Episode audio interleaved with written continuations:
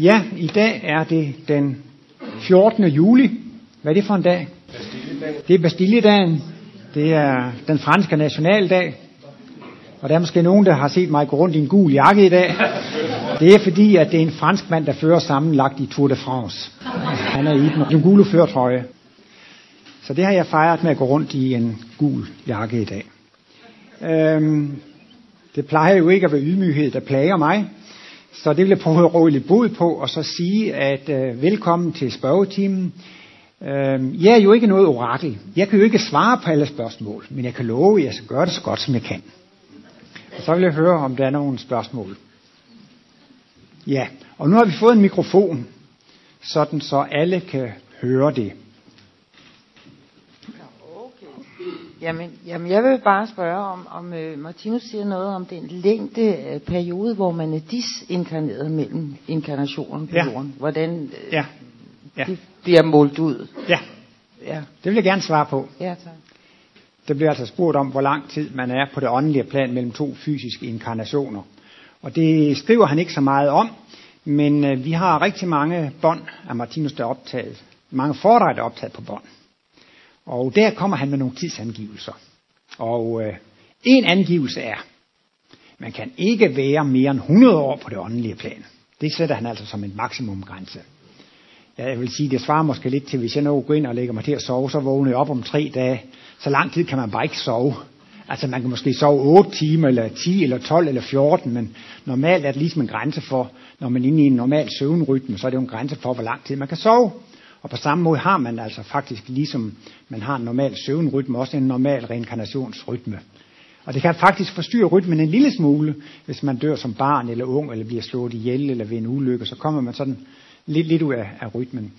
Øhm, man kan ellers, siger Martinus, hvis man dør af alderdom og bliver rigtig gammel, ikke, så kan man godt komme helt op på at være lige så lang tid på det åndelige plan, som man er på det fysiske plan. Det er en ting. Men så siger han, det afhænger også af ens udviklingstrin, eller ens intellektuelle udvikling. Øh, For eksempel naturfolk og indianere, de er ikke så lang tid i de åndelige verdener. Men de får et paradisisk øh, ophold i den åndelige verden. Men deres paradis, det er jo de evige jagtmarker. Der er rigeligt med mad og en dejlig natur. Men de har jo ikke sådan de højere ånds evner. Fordi under to inkarnationer går man igennem både øh, det rigtige menneskerige, visdomsrige, den guddommelige verden. Øhm, så det vil sige, at for eksempel, øh, det skulle man ikke tro, men hvis nu man er um, sådan en ingeniørnørd, eller computernørd, og matematiker, fysiker, så har man en meget stærk, veludviklet intelligens, men man er egentlig ikke særlig åndelig indstillet måske. Man er måske materialist, men det er sådan menneske kan faktisk få langt ophold i det, Martinus kalder for visdomsriges. Der kan man arbejde videre med sin hobby med matematik og fysik, og man kan få svar og løsninger på problemer, som, som man havde. Så jo mere intellektuelt udviklet man er, også, altså jo mere intelligens man har, jo længere tid kan man være i visdomsriget. Jo mere intuition man har, jo, mere kan, jo længere tid kan man være i intuitionsriget, altså øh, den guddommelige verden. Jeg plejer også nogle gange at sammenligne, ja det er måske en, et billede, jeg har fået fra Martinus, men øh, hvis nu vi sætter en, øh, en hund på kunstudstillingen op på Louisiana, så løber den jo hurtigt forbi alle malerierne hen mod køkkenet, fordi der er som om, at der lugter noget, der kan spises. En hund får ikke så meget ud af en kunstudstilling, men er man et kultiveret menneske, som har kulturelle interesser, kan man dvæle ved malerierne og være glad for dem. Så det er også en effekt, som gør, at man kan være det lidt længere tid. Men det kan også være nogle mennesker, som er meget stærkt opfyldt af at udføre en fysisk mission. En, mission på det fysiske plan. Der er så mange mennesker, som er interesseret i Martinus kosmologi, og de drømmer om at komme hurtigt tilbage for at, for at fortælle om kosmologien til andre mennesker. Så det er klart, at, at man, hvis man selv har et meget stærkt ønske om at udføre. Men den generelle teori for Martinus, det er jo, at man er derovre, fordi man trænger til hvile. Og det bedste, det er at dø af alderdom, og være midt og træt af dage, og så kan man få det, det hvil, man, man har lyst til. Men øh, han har sagt nogle konkrete tal for soldater. Hvis en ung soldat, for eksempel på 18 år, dør i en krig, så siger han, jamen så kan vedkommende, i et foredrag, siger han, så vidt jeg husker, så kan han komme tilbage efter 7-8 år. Og så er der et andet foredrag, hvor han siger, jamen sådan en soldat kan godt komme igen efter en 5-6 år. Og det filosofien bag ved det, det er jo så, at sådan et ung menneske, det har jo livsmod og livsløst. Livet skal være en fest, og livet skal være en stor succes, og så bliver de sendt over på den åndelige plan. De har ikke noget særligt behov for hvile, for det er ikke så lang tid, de har været der, så de kommer relativt hurtigt tilbage. Og jeg har også hørt ham sige et foredrag, hvis der er et barn, der dør i det første, andet, tredje, fjerde leveår, så kan de faktisk reinkarnere igen det samme år. Øh, så man kan altså sige, højst lige så lang tid skal man have været på det fysiske plan. Men hvis man dør for tidligt, så har man ikke brug, altså nu er det bare sådan et gætværk, men lad os nu sige, at man dør som 60-årig. Jamen så har man måske kun brug for 30 års hvile, eller hvis man dør som 40-årig, så har man måske kun brug for 20 års hvile. Ikke? Så det er sådan nogenlunde de der øh, rammer, jeg vil sætte på. Jeg kunne eventuelt godt bede om at få lyden skruet lidt ned. Øh, jeg synes, det generer mig lidt at, at høre mig selv i højtaleren. Men I skal selvfølgelig også kunne høre. Nu kan I næsten ikke høre mig. Nå, jamen, øh, det var jo kedeligt. Nå nej, så skal jeg bare sige, det gør ikke noget. Ja, er der... Ja, er den tændt? Ja, godt. Jamen, øh, jeg vil meget gerne vide, om du kan fortælle noget om, hvor, hvor kommer tankerne fra? Hvor, hvor, hvor starter de henne? Åh, Ja, jeg er meget nysgerrig. Hvor kommer tankerne fra? Ja. Øhm, jamen, det vil jeg da gerne prøve at svare på. Og øh, et sted så siger Martinus, at tankerne er forbindelsen mellem x1 og x3. Øh, men ellers så siger Martinus også i et citat fra LB2, alle tanker er børn af begæret. Alle tanker er børn af begæret, ikke? Altså, hvad tænker vi på? Jamen, det er vel klart, at vi gerne vil have vores ønsker og vores længsler opfyldt, ikke? Så det er jo det, vi beskæftiger os med. Vi har jo et urebegær, og dernæst har vi jo en sult og en mættelse. Så dybest set, så er det jo vores sult, vores begær og vores ønsker, der sætter tankerne i gang, ikke? Sådan så, at tankerne kan være medvirkende til, at de bliver opfyldt. Der er jo også et sted, hvor Martinus definerer fri vilje som evnen til at styre og regulere og opfylde ens ønsker og længsler og begær, ikke? Så det er jo klart, altså vi har nogle ønsker og længsler og begær, ikke? Og dem vil vi gerne have opfyldt. Og det kan vi sætte os vilje ind på, og når vi gør det, så sker det jo i form af nogle, nogle tankebilleder. Så jeg vil jo sige altså, at øh, tankerne udspringer af det, at man vil få opfyldt sine ønsker, længsler og begær.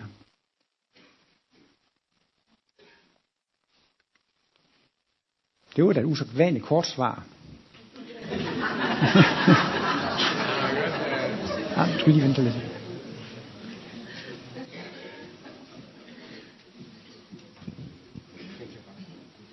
Jeg har hørt, at tankerne kommer ned fra spiralkredsløbet. Der er en, der siger, at han har hørt, at tankerne kommer ned fra spiralkredsløbet. Ja, men der er jo mange forskellige øh, analyser, og det er jo klart, at tanker er jo ikke et ingenting. Tanker er jo noget. Og eftersom det er noget, jamen så må det jo repræsentere en eller anden form for energi. Og det vil altså sige, at tankerne er jo lavet af noget. Tankerne er altså ikke ingenting. Tankerne består af en eller anden form for energi.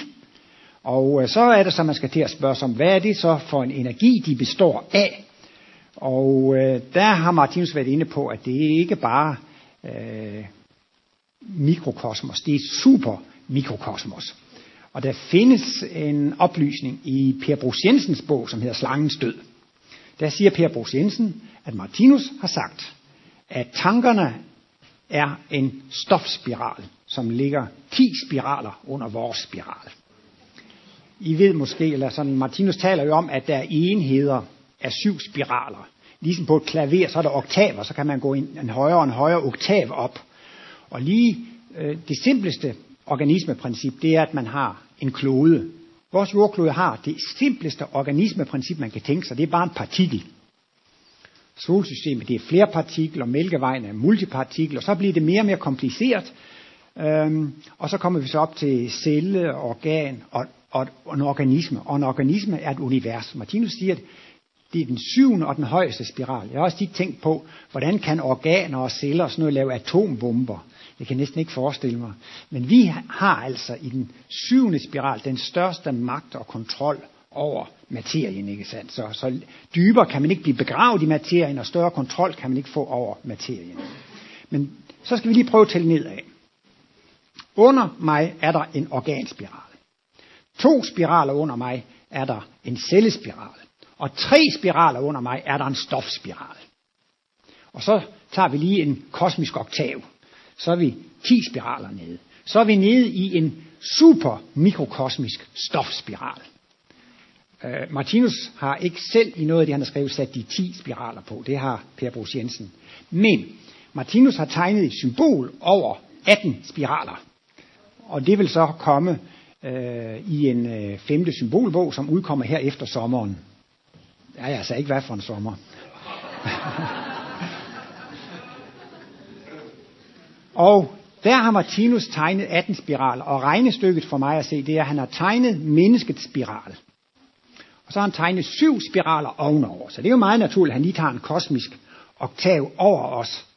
Men så har han så tegnet 10 spiraler under. Og det har han så sagt, at han er nødt til at tegne de her 18 spiraler, for man kan forstå hele verdenssystemet. Og øh, den kommende femte symbolbog handler om sygdom og helbredelse i kosmisk belysning. Og det handler om, at det faktisk er vores tanker, der har indflydelse på vores helbred. Og skal man så ned i tankespiralen, så har den, ligesom alle andre spiraler, en fysisk og en åndelig del. Og der taler han så om den rigtige åndelige materie. Den består af diskarnerede væsener. Det betyder altså, ligesom den åndelige del af vores spiralkredsløb, de er jo ikke inkarneret i fysisk materie. De er jo diskarnerede. Men øh, planter og dyr og mennesker, vi er jo i den fysiske materie, så vi er jo inkarnerede. Og der kalder Martinus så den fysiske del af tankespiralen for kraftmaterie. Så det vil altså sige, at han har en åndelig materie af diskarnerede væsener og en kraftmaterie af inkarnerede væsener. Og hvis vi så for eksempel har forkerte tanker, så vil den åndelige tankematerie virke ind på kraftmaterien, som virker ind på det fysiske plan nede i supermikrokosmos. Og dernede fra, så vil faktisk sygdommen brede sig op og til sidst blive synlig her i mellemkosmos. Som Martinus er inde på, hvis nu man har et sår på hånden, øh, eller ja, et sår, så kan man ikke bare sådan lige reparere såret. Så han mener altså, at hvis man sådan skulle helbrede det, så skal man gå ind i tankeverdenen og reparere tankerne. Og når man så tænker de rigtige ting, så påvirker den åndelige materie, den her kraftmaterie, og så bliver det helbredt ned i mikrokosmos, og så går det så hele vejen op og, og bliver helbredt i, i, øh, i mellemkosmos.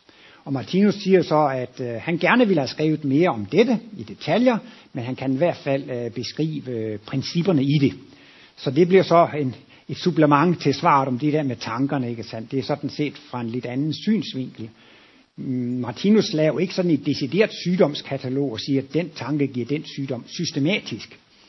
Men han har, denne symbolbog kommer til at indeholde seks symboler, hvor man ser en grundenergi gå ind i en forkert grundenergi på grund af en tankefejl. Og det hyppigste eksempel, Martinus nævner, det er, hvis vi er vrede og aggressive, så kommer tyngdenergien, eksplosionsenergien, som hører hjemme i fordøjelsesområdet, for eksempel ind i lunger- og hjerteområdet, og kan give lungebetændelse, lungesygdomme, kan give hjertesygdomme. Vi kender jo også Anja Andersen, vores store håndboldspiller. Hun havde jo sådan et temperament af den anden verden.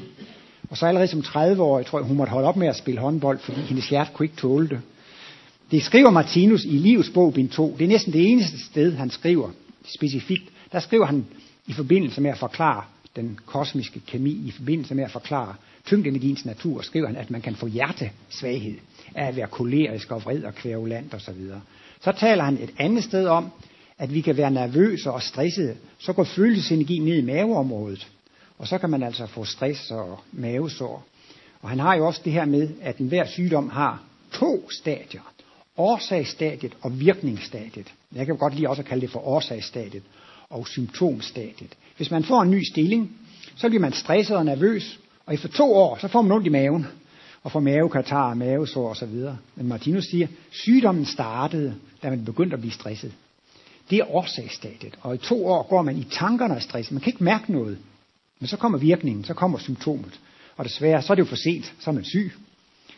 Men, siger Martinus, Sygdom er jo en stor velsignelse, for det går en opmærksom på, at man er på afveje. Sygdommen beskytter en mod at styrte i afgrunden. Så bliver man gjort opmærksom på, at det er forkert. Så har Martinus også et symbol, hvor følelsesenergien bliver invaderet af intuitionsenergien. Altså intuitionsenergien trænger uberettiget ind i følelsesenergien. Og det er noget i forbindelse med meditation. Ved bestemte meditationsteknikker, jeg ved ikke om det er noget med kundalini-rejsning eller specielle meditationsformer, som sigter på kosmisk bevidsthed og indvielse og kundalini-rejsning osv., kan være risikable. Og det kan så både give en, en, en forvirring på det følelsesmæssige område mentalt set, men det kan måske også give nogle problemer i, i, i lunger og hjerte. Jeg har i hvert fald hørt og læst om, at der er mange trancemedier og klærvarianter osv., som får problemer med øjnene og med overvægt og med hjertet. Så det er også noget, det tyder på, altså, at, at hvis man overdriver brugen af en bestemt energiform, ikke sandt, så kan det altså også være belastende, fordi der kommer for meget af en energiform ind i et område, hvor den ikke skal være. Så har Martinus også været inde på, at intelligens og intuitionsenergi kan blive blandet. Der hvor intuitionsenergien står for at opleve Guds ånd i dyreriget, der oplever man den hellige ånd eller Guds ånd i den seksuelle vellystfornemmelse. Og det skal jo helst gå automatisk af sig selv. Det skal man ikke tænke for meget over. Men man kan godt begynde at spekulere over det, og så kommer man ind i det seksuelle spekulationer. Og så kan man jo begynde at tænke på, skal jeg gøre det ude på gaden, eller skal jeg gøre det med dyr, eller med døde mennesker, eller skal jeg slå nogen, eller, eller altså man kan komme ind i de mest forfærdelige, skal jeg brænde nogen ned, eller skal jeg tage en motorsav og hakke dem i småstykker, eller... Men det er altså ikke godt at komme ud i sådanne forskellige seksuelle spekulationer, og det kan give altså forvirring i øh, intuitionslægemet, men det kan altså også give kønssygdomme, og det kan også give misdannelser i kønsorganerne i kommende øh, inkarnationer. Og så har Martinus også været inde på, jeg tror det er noget med følelsesenergi, der går ind i, i øh, instinktområdet, altså at det kommer for meget følelse ind i hud og muskulatur, og en anden lidt ind på, at det kan give nogle gigtsygdomme og nogle sår, eller nogle svagheder i muskler og hud. Og øh, var der en mere, men det kan jeg ikke lige huske. Ellers så skal det også være lidt til at læse, når, når, når bogen kommer. Men der er i hvert fald en... Ja, jeg ved jo godt, jeg vil jo gerne efterligne Martinus. Og Martinus han øh, sagde jo så i 1972, jeg er ved at skrive på en bog, det tredje testamente, og jeg håber, den er færdig næste år. Så kom han igen næste år og sagde, ja, jeg sidder og skriver på denne bog, og hvis helbred tillader det, så håber jeg, bliver færdig næste år. Og så kom han igen næste år og sagde, ja, jeg plejer jo at sige, at jeg håber på, at den bliver færdig øh, næste år, men nu lover jeg ikke noget. Men I kan være ganske rolige, I bliver ikke snydt. Den kommer, den skal nok komme. Det blev allerede bestemt, før jeg blev født, hvornår den skulle udkomme. Og så kom den så altså i december 2004, som den intellektualiserede kristendom. Det tredje testamente, den intellektualiserede kristendom. Og så har jeg jo så mange gange snakket om den her femte symbolbog, og så siger jeg, at den kommer næste sommer. Og så siger jeg så, at den kommer næste sommer. Og nu har jeg fået forbud af rådet om at udtale mig om, hvornår den kommer. Men øh, det er nu med, dårerne vandrer trygt, der hvor englen ikke tør træde. Så hvis øh, det står til min vilje, øh, så kommer den før jul. Det skulle være en god julegave idé, den her 6. symbolbog. Men det har jo vist sig nogle gange, at Guds vilje er stærkere end Ole Terkelsens vilje.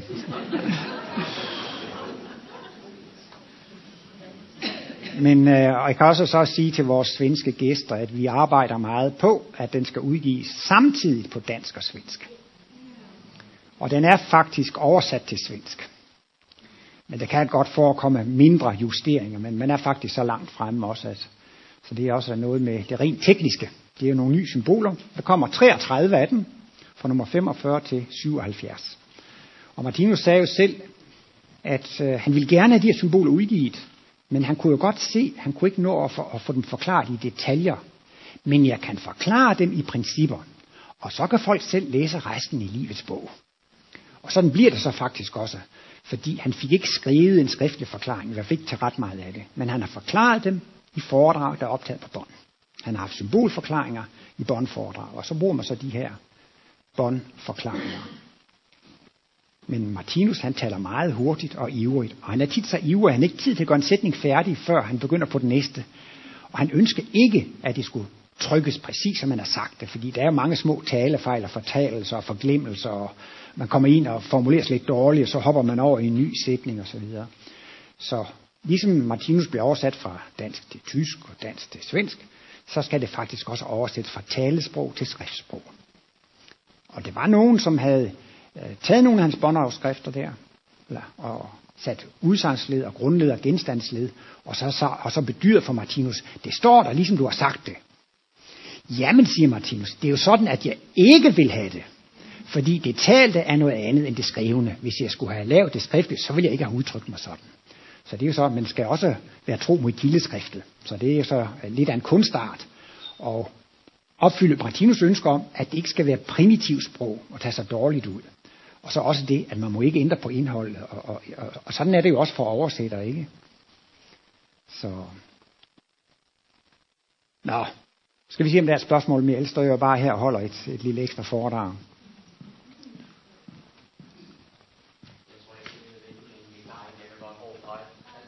Nej, men tolken kan ikke høre ja. det måske.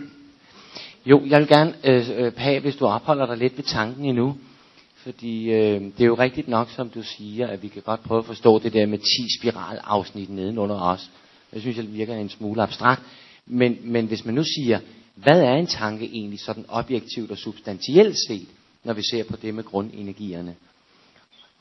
Og der øh, kunne det godt tyde på, at, øh, at tyngde- og følelsesenergien er i virkeligheden dem, øh, der substantielt set er tanken, og de andre energier er de dirigerende over for dem. Kan du bede eller afkræfte det, eller sige noget om det? Det vil jeg gerne have. Ja, vi er jo lidt ude på dybt vand, synes jeg. Men øh, hvis du absolut vil have, at det kun skal handle om tyngde og følelsesenergi, så er man jo øh, faktisk øh, ude i det der med, øh, at det er den her kraftmaterie. Så er det jo tanker, som er består af inkarnerede væsener. Hvis du henholder dig til, at det især er de to grundenergier, tyngde og følelse. Martinus forklarer jo den fysiske materie et spændingsforhold af en sammentrækkende og en udvidende kraft. Den fysiske materie består hovedsageligt af tyngde og følelsesenergi. Denne spændingsforhold tilsat en del instinktenergi, så elektronerne kan suse rundt, som de skal. Men øh, tanker består jo også af, af, af, af de åndelige energi. Altså principielt så skal man selvfølgelig eller huske at sige, at vi tænker ikke med den fysiske hjerne, som naturvidenskaben siger.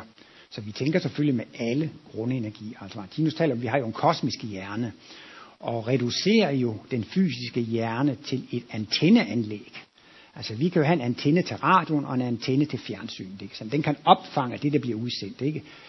Men det er jo ikke antennen, der laver programmet. Naturvidenskaben i dag, de måler på hjernen. Og så når vi tænker på mad, så er der noget der, der rører sig. Og når vi tænker på noget, der har med lyst at gøre, så er der. Og når jeg tænker på sprog, så er der. Og så siger de så, at det er den fysiske hjerne, der producerer tankerne. Men det er jo ligesom, hvis man går hen og måler på en fjernsynsantenne, når fjernsynet kører, så kan man måske også godt måle, at der sker noget i fjernsynsantennen, at der er nogle svingninger i antennen. Men det, at der er svingninger i antennen, er jo ikke et bevis på, at det er antennen, der har produceret programmet. Og ligesom bare fordi der er svingninger i den fysiske hjerne, er det jo heller ikke et bevis på, at det er hjernen, den fysiske hjerne. Og der er det jo naturvidenskaben, efter følge mig, har to store problemer. Det er, at de har forklaret, at det er den døde materie, der har produceret livet. Altså en gang så var det jo det her Big Bang, og så havde vi den oprindelige gassky, der bestod af brint og helium, ikke? Universet var stendødt, men en skønne dag, takket være en tilfældighed, så opstod livet. Det vil sige, den døde fysiske materie har produceret bevidsthed og liv. Men de har ikke sådan lige helt forklaret mekanismen. Det eneste, de kan sige indtil videre, det er, at det er sket ved en tilfældighed. Og det er næsten parallelt med det. De tror også, at det er den fysiske materie i hjernen, der har produceret bevidstheden. De mener altså, at materien er det primære. Det er det, der er den første årsag. Og den døde materie, fysisk materie, har så produceret bevidsthed. Og Martinus siger, at det er jo stik modsat. Materierne er materiale for tanken. Materien er materiale for bevidsthed. Nu vil jeg bøje og strække min arm for at give et eksempel. Det er jo min bevidsthed, der har valgt at give et eksempel med en bøjet og en strakt arm. Så jeg bruger jo denne materie som et redskab til at synliggøre mine tanker. Alt, når man handler og manifesterer sig, ikke sandt? Det er jo en synliggørelse af ens tanker. Kunstnere, der udtrykker sig på den ene og den anden måde, det er jo også en...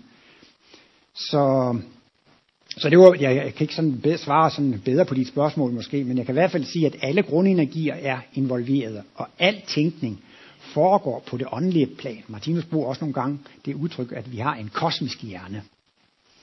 Så den fysiske hjerne er bare en antennestation, som modtager de her tanker. Så, så, så tankerne foregår. Jamen, jeg kan bare huske, at jeg læste en artikel, som hedder Tankens Magt. Og der skriver Martinus, tankerne er bindeledet mellem x1 og x3. Det er bindeledet mellem vores jeg og så øh, det skabte verden. Og jeg tror ikke, jeg kommer det ret meget nærmere, end det jeg har sagt. Jeg tror ikke, jeg har så meget mere at tilføje, at alle børn er tanker af begæret. Nej. Fik I den? Alle tanker er børn af begæret. Alle tanker er børn af begæret, ikke? Og, og skal man kigge på symboler af det levende væsen, så kan man jo sige, at urbegær, det er mellem x1 og x2, ikke? Og så har Martinus livssubstans nummer 1, urbegær livssubstans nummer 2, sult, nummer 2, nummer 3, mættelse, nummer 4, afføring. Man kan tiltrække en energi, blive midt af den og afgive den. Men sult- og mættelsesprincippet ligger jo så at sige op i x2, ikke?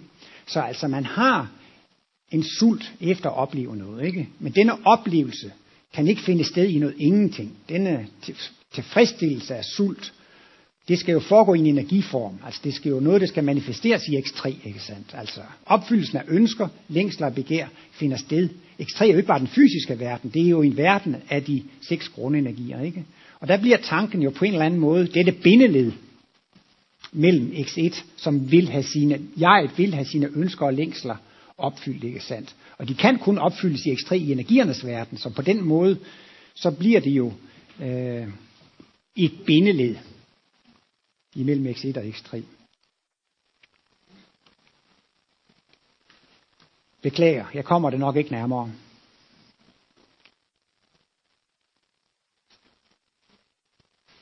Ja, jeg har spørgsmål angående fremtidens eh, internasjonale verdensrike om ca. 500 år. Og så vidt jeg har forstått, så vil de bestå av Altså denne regjeringen vil da bestå av kosmisk bevisste vesener.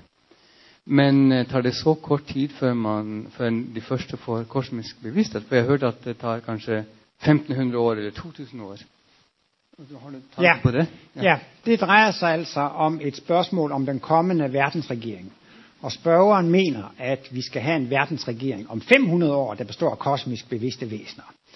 Øh, yderligere har han så hørt, at de første øh, mennesker, der inkarnerer her på kloden øh, med kosmisk bevidsthed, vil være om 1500 år. Så hvordan kan det passe, at øh, de regeringen har kosmisk bevidsthed om 500 år, når de først kommer om 1500 år? Øhm, Martinus har brugt to tal rigtig meget. Han siger, at vi er færdige med at repetere, når vi er 30 år, og vi får verdens forenede stater, verdensrigt om 3000 år. De to tidsangivelser har han brugt rigtig meget. Og i sin skriftlige litteratur bruger han næsten ikke andre tidsangivelser. Men i foredrag og taler har han brugt meget. Og den der med de 500 år, den er blevet rigtig berømt. Fordi det sagde han i sin 90-års tale, og den har været trykt to gange i Kosmos. Og der siger han, om 500 år vil der blive ført stor kristuspolitik. Og så går han hastigt videre. Men øh, hvad vil det så sige, at der bliver ført stor kristuspolitik? Det betyder ikke, at vi allerede har en, en verdensregering med kosmisk bevidste væsener. Altså, nu ser vi det der fine symbol, der hænger nede på væggen der. Der ser vi så verdensregeringen med trekanten og den, og den blå. Han siger jo egentlig først, at verdensregeringen er etableret om 3000 år. Og så har jeg også en, men hvornår kommer så de første mennesker her på kloden med kosmisk bevidsthed? Og der er der nogen, der har fundet en eller anden kilde eller reference med 1500 år. Var det ikke det, du sagde? Og der er et eller andet sted, man har på bånd, hvor Martinus har sagt, ja, de første her på kloden med kosmisk bevidsthed kommer måske om 5, ah, 600-700 år. Øh, men det kan jo også være, at øh, der bare kommer et par stykker i løbet af et århundrede, og en 5-6-7 stykker i næste århundrede. Men jeg har selv en overvejelse i forbindelse med det. Og det øh, er noget, Martinus har sagt. Han siger, at man kan med inspiration studere livets bog tre-fire liv efter hinanden. Og så har jeg sådan ekstrapoleret og overtolket lidt på det. Hvis man nu siger, at man kan læse livets bog, eller kosmologien, tre-fire liv efter hinanden med inspiration, så kan man undre sig over, hvorfor kan man ikke blive ved med at læse den med inspiration? så må det være fordi, at man har forstået den. Og måske lige frem, at man selv har fået en indsigt i form af kosmiske glimt og kosmisk bevidsthed. Og hvis man så bruger, lad os sige, 100 år på en inkarnation, eller halvanden hundrede år på en inkarnation, ikke? altså når man både tager den øh, fysiske tilstand og den åndelige tilstand, og ganger det med fire, jamen så er vi jo oppe i en 5-600 år, ikke? Så jeg vil bare sige, klø på venner, studer livets bog i fire liv efter hinanden, og så har I kosmisk bevidsthed om 600 år. Ej, sådan noget skal jeg ikke sige, fordi så kommer folk bagefter og siger, Martinus har sagt, at vi får kosmisk bevidsthed om 600 år. Men det er altså mig, der har regnet det ud. Og, og, og det bliver altså sådan lidt overdrevet på den måde. Men altså, der har været mennesker på kloden med kosmisk bevidsthed. Men de er kommet fra en højere verden. Verdensgenløserne har været gæster fra en højere verden, ikke? Men spørgsmålet er, hvornår kommer der jordmennesker, som får kosmisk bevidsthed? Altså nogen af egen avl. Altså nogen, der lever her på jordkloden. Jeg er jo landmandssøn, ikke sandt? Så der har man jo også noget af egen avl. Altså, der har været kosmisk bevidste, og hvis der kommer nogle kosmiske bevidste inden for de næste par århundreder, så, så mener Martinus, så vil det være gæster fra en højere verden. Men Martinus mente altså, at der kommer ikke flere verdensgenløser. Hans mission er lykkedes. Det er lykkedes at manifestere det evige verdensbillede på skrift. Forsynet sløser ikke med verdensgenløsere. Man kunne forestille sig, at Jesus han skulle ned og, Jesus han skulle ned og lave det her, så ups, så faldt han ned i en brønd og brækkede nakken og døde. Nå, siger forsynet, ham, så må vi sende en ny.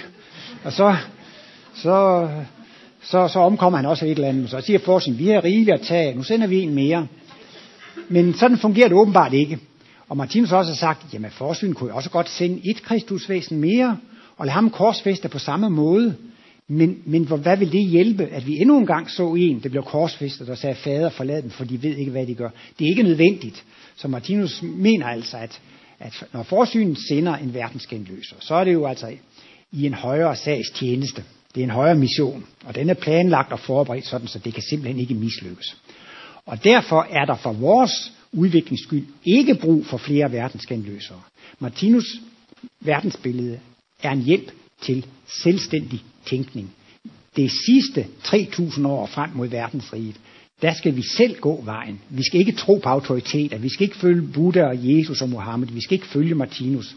Der er mange, der tror, at her ved Klint drejer det sig om at acceptere alt, hvad Martinus siger. Men Martinus eget ønsker var, at man skulle være meget kritisk over for hans analyser. Man skulle prøve at se, om man ikke kunne vælte hans analyser. Og hvis man har en enorm stor skepsis og bruger en kraftig energi på at vælte dem, og så alligevel ikke kan vælte dem, så får de jo meget større styrke, end hvis man troede blindt på dem lige fra, fra starten af. Der var engang en svensk pige her, hun sagde, hun læste livets bog Benit, bare med det formål, at hun kunne finde nogle fejl i det, Martinus har skrevet. Og der fandt hun så ikke nogen fejl. Så læste hun andet bind med samme formål, og så fandt hun heller ikke nogen fejl i anden bind. Og så læste hun tredje bind, og der fandt hun heller ikke nogen fejl. Og så kan I måske forestille jer slutningen, at hun læste alle syv bind, og synes ikke, hun syntes, der var noget, der var forkert. Men egentlig så er det den holdning, Martinus ønsker, at, at man skal selv undersøge det. Og efterhånden, Martinus' værk, det er jo en håndbog i at iagtage livet. Han peger på i livet, hvor man kan iagtage tingene. Jeg har jo læst biologi og botanik, og der havde vi Rostrups grønne flora. Og Rostrups grønne flora, det er en håndbog i at iagtage planter. Ved hjælp af den kan man relativt nemt lære Danmarks 600 vilde planter. Der står, hvor de gror, og hvilken årstid de blomstrer, og hvordan de ser ud. Så det er bare at komme ud i naturen og, og, og følge det, der står i bogen. Og en skønne dag har man ved selvoplevelse selv iagtaget alle 600 blomster, ikke? Og sådan er det også med livets bog. Det er en håndbog i at jagtage livet. Når Martinus har skrevet, det er sådan og sådan, så går vi ud og observerer og siger, det er rigtigt, nu har jeg oplevet det med egne sanser. Derved får man en livsopfattelse, som er opbygget på ens egne erfaringer. Men det er en meget stor hjælp at have sådan en flora, sådan en håndbog i at iagtage. Så vi skal ikke blive ved med at... Øh, så derfor vil der så ikke komme flere øh, verdensgenløsere. Nå, men nu er jeg ved at fortabe mig i det her med, med de her år. Men dette med skabelsen af verdensregeringen, det er en jævn og en gradvis proces. Og Martinus har sagt, Folkenes Forbund efter Første Verdenskrig, det var det første foster til verdensregeringen. Så kom jo FN i 1948 efter 2. verdenskrig, og det var et lidt større foster øh, af verdensregeringen. Og Martinus forudser jo, at der vil komme en tredje og en fjerde verdenskrig, og øh, de skulle komme inden for en 100 år, og så siger han, når disse store verdenskrige er overstået, så vil menneskene kunne enes om en nedrustningsaftale, der er så omfattende, at man bestemmer, intet land må have lov til at have sin egen hær.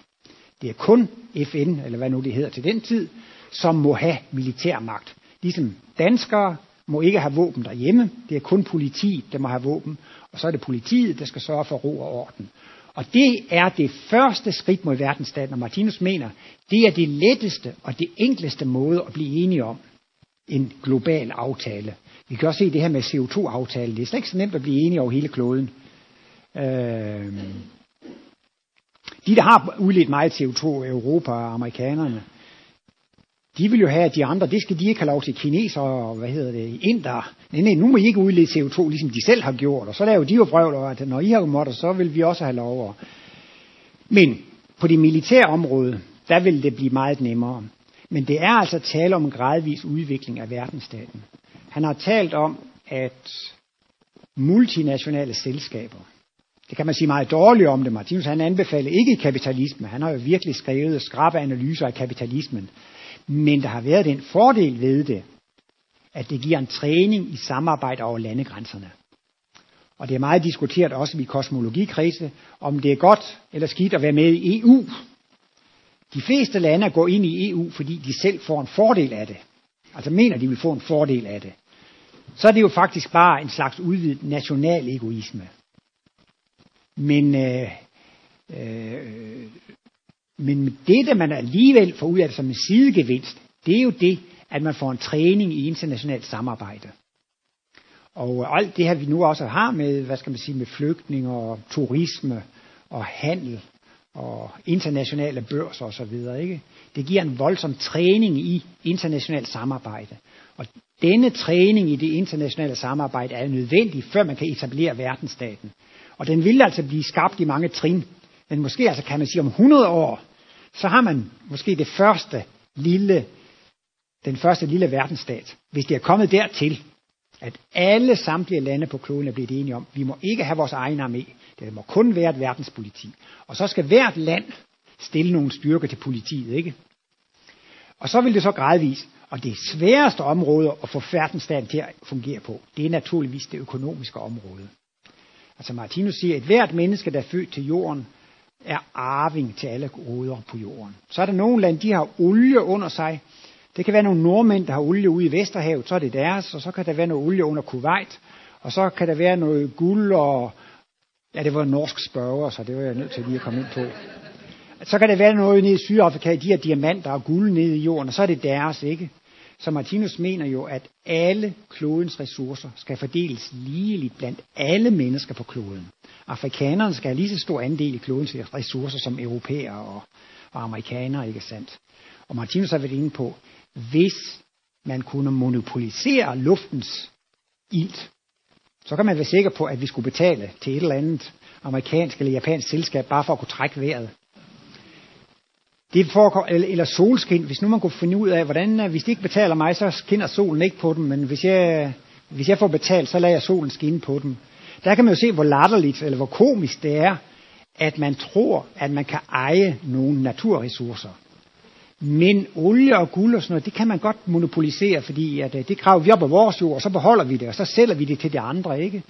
Så, og Martinus mener jo også, at vi skal frem til total afskaffelse af privat ejendomsret, af kapitalisme. Ikke? Prøv en gang at forestille sig, altså, at man skal afskaffe den private ejendomsret over hele kloden.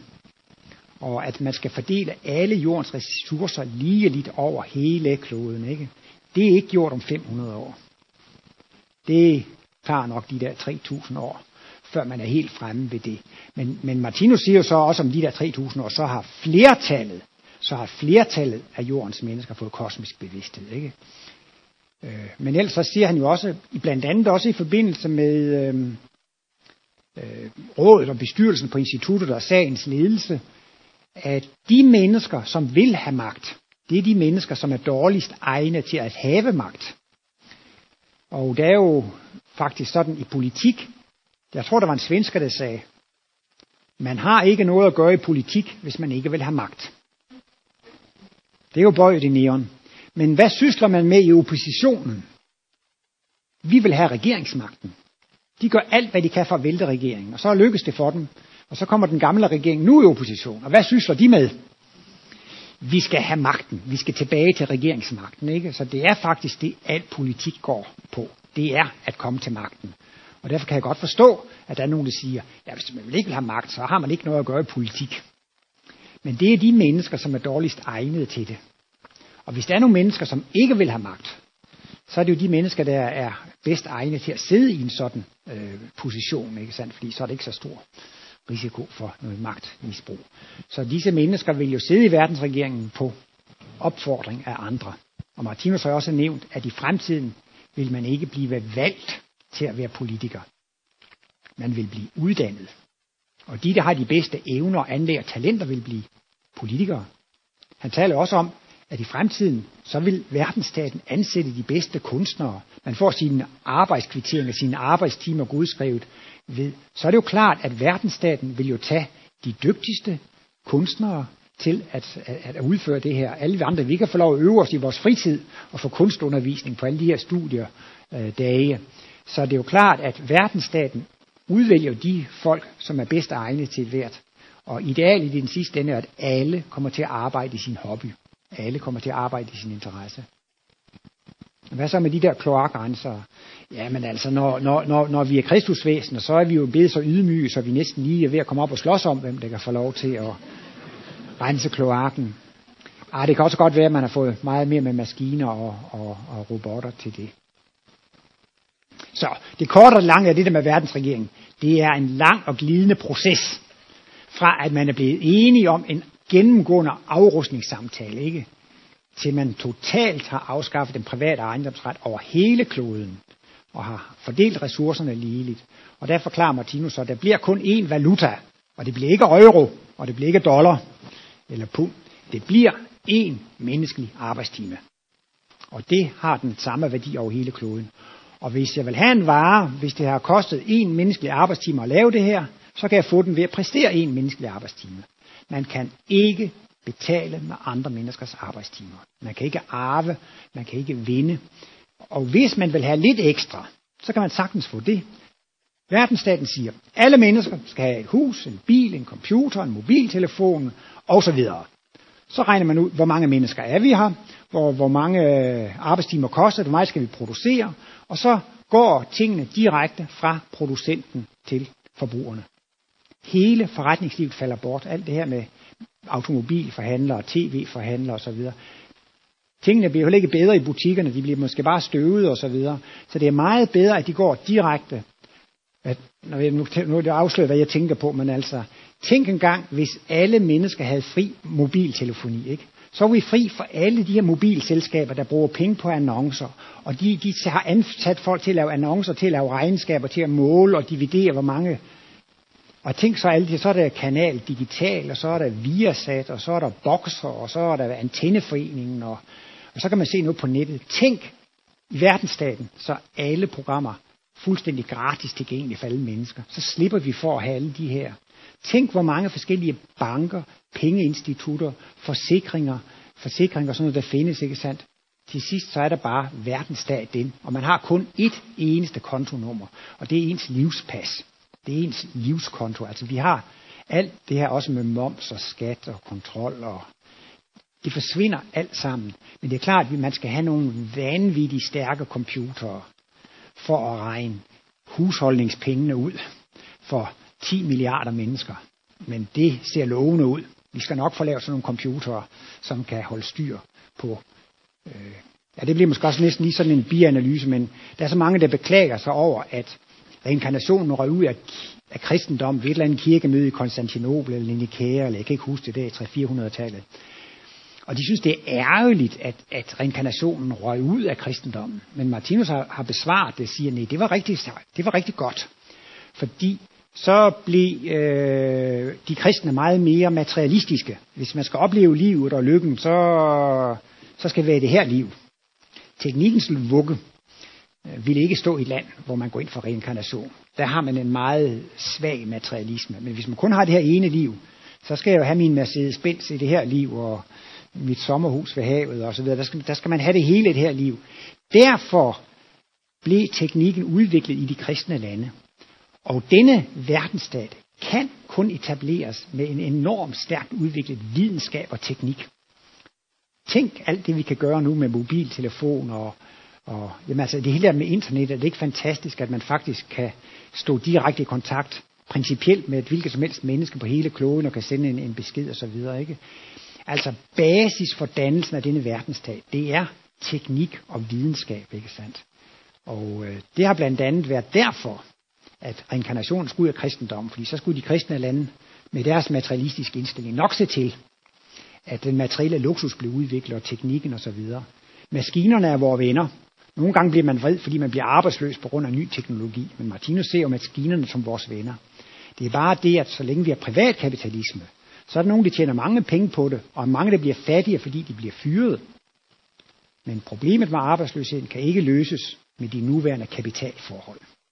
Så længe vi har en blandingsøkonomi af statskapital og altså fælleskapital og så privatkapital, så kan det altid være sådan, at når de private kapitalister ikke vil have folk mere, så, så fyrer de dem bare, og så, så skal de andre betale for dem. Så, så det her med arbejdsløshedsproblem bliver først løst, når privatkapitalismen er afskaffet.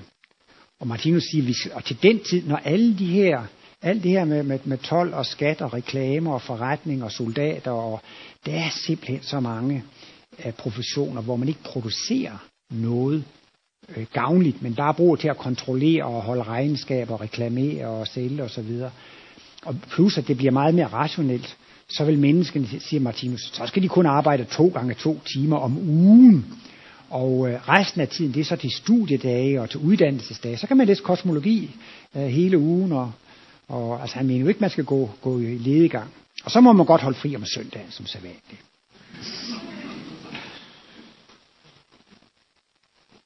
Ja, men øh, vi er måske også ved at være kommet til vejs ende. Er der flere spørgsmål? Første? Ja. Så vågnede Bent op. Uha, uha. Nej. Fordi at det er rigtigt, som du siger, det der med, at i den artikel, der siger Martinus jo, at vi både, altså vi tror, vi er i en fysisk verden, men i virkeligheden er vi hele tiden i en åndelig verden, og det er en åndelig verden, vi oplever. Og så er det, det kan være lidt vanskeligt for mig, det der med mineralriget og planteriget og dyreriget, hvis det er en så stærk indbildningskraft, vi har inde i os selv, til at skabe vores oplevelse, som om, at vi er i en fysisk verden. At kan du ikke prøve at sætte det lidt på plads? Er den der, eller er den der ikke? I den ydre øh, omstændighed. Ja. Øh, det første, det er jo, at Martinus taler meget om kontrastprincippet. Og når man får kosmisk bevidsthed, så oplever man jo virkeligheden, som den er. Så kan man opleve jegets eksistens og skabeprincipperne. Man kan opleve øh, hele verdens alt struktur og mening med livet. Altså man er på Guds eget udsigtspunkt. Der kan man simpelthen opleve alt. Man kan opleve, at man er evig og uendelig. Men et eller andet sted i spiralkredsløbet skal man opleve kontrasten, for at kan sætte pris på sin Guds bevidsthed, sin evighedsbevidsthed. Så derfor skal der være et sted i spiralkredsløbet, hvor du oplever det stik modsatte. Du føler dig totalt et med Gud, og du har det totale overblik. Du, kan, du er sådan set et med vejen, sandheden og livet. I den guddommelige verden, så er du et med sandheden. Der skal være et sted i spiralkredsløbet, hvor du kommer længst muligt væk fra sandheden. Og det gør man som ateistisk materialist i den fysiske verden. Der bliver der altså lavet den illusion, at man er dødelig. Man har kun ét liv. Man er identisk med sin fysiske krop, og når man dør, så er alt ude. Så det hører med til planen. Og man skal opleve den største adskilthed fra alle andre levende væsener. Man skal opleve den største adskilthed fra guddommen.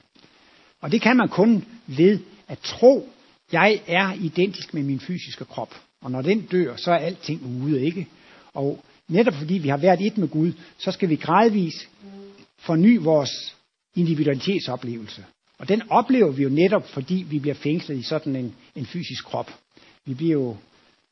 Nå ja. Men, men så, så er det også, at, at Martinus er jo inde på, at vi siger, at der er liv i den fysiske verden. Men det liv, der er i den fysiske verden, er virkelig en åndeligt. Ikke? Hvis jeg nu siger, nu bøjer og strækker jeg armen, så er der nogen, der siger, der kan I se, Ola er levende, der er liv på det fysiske plan.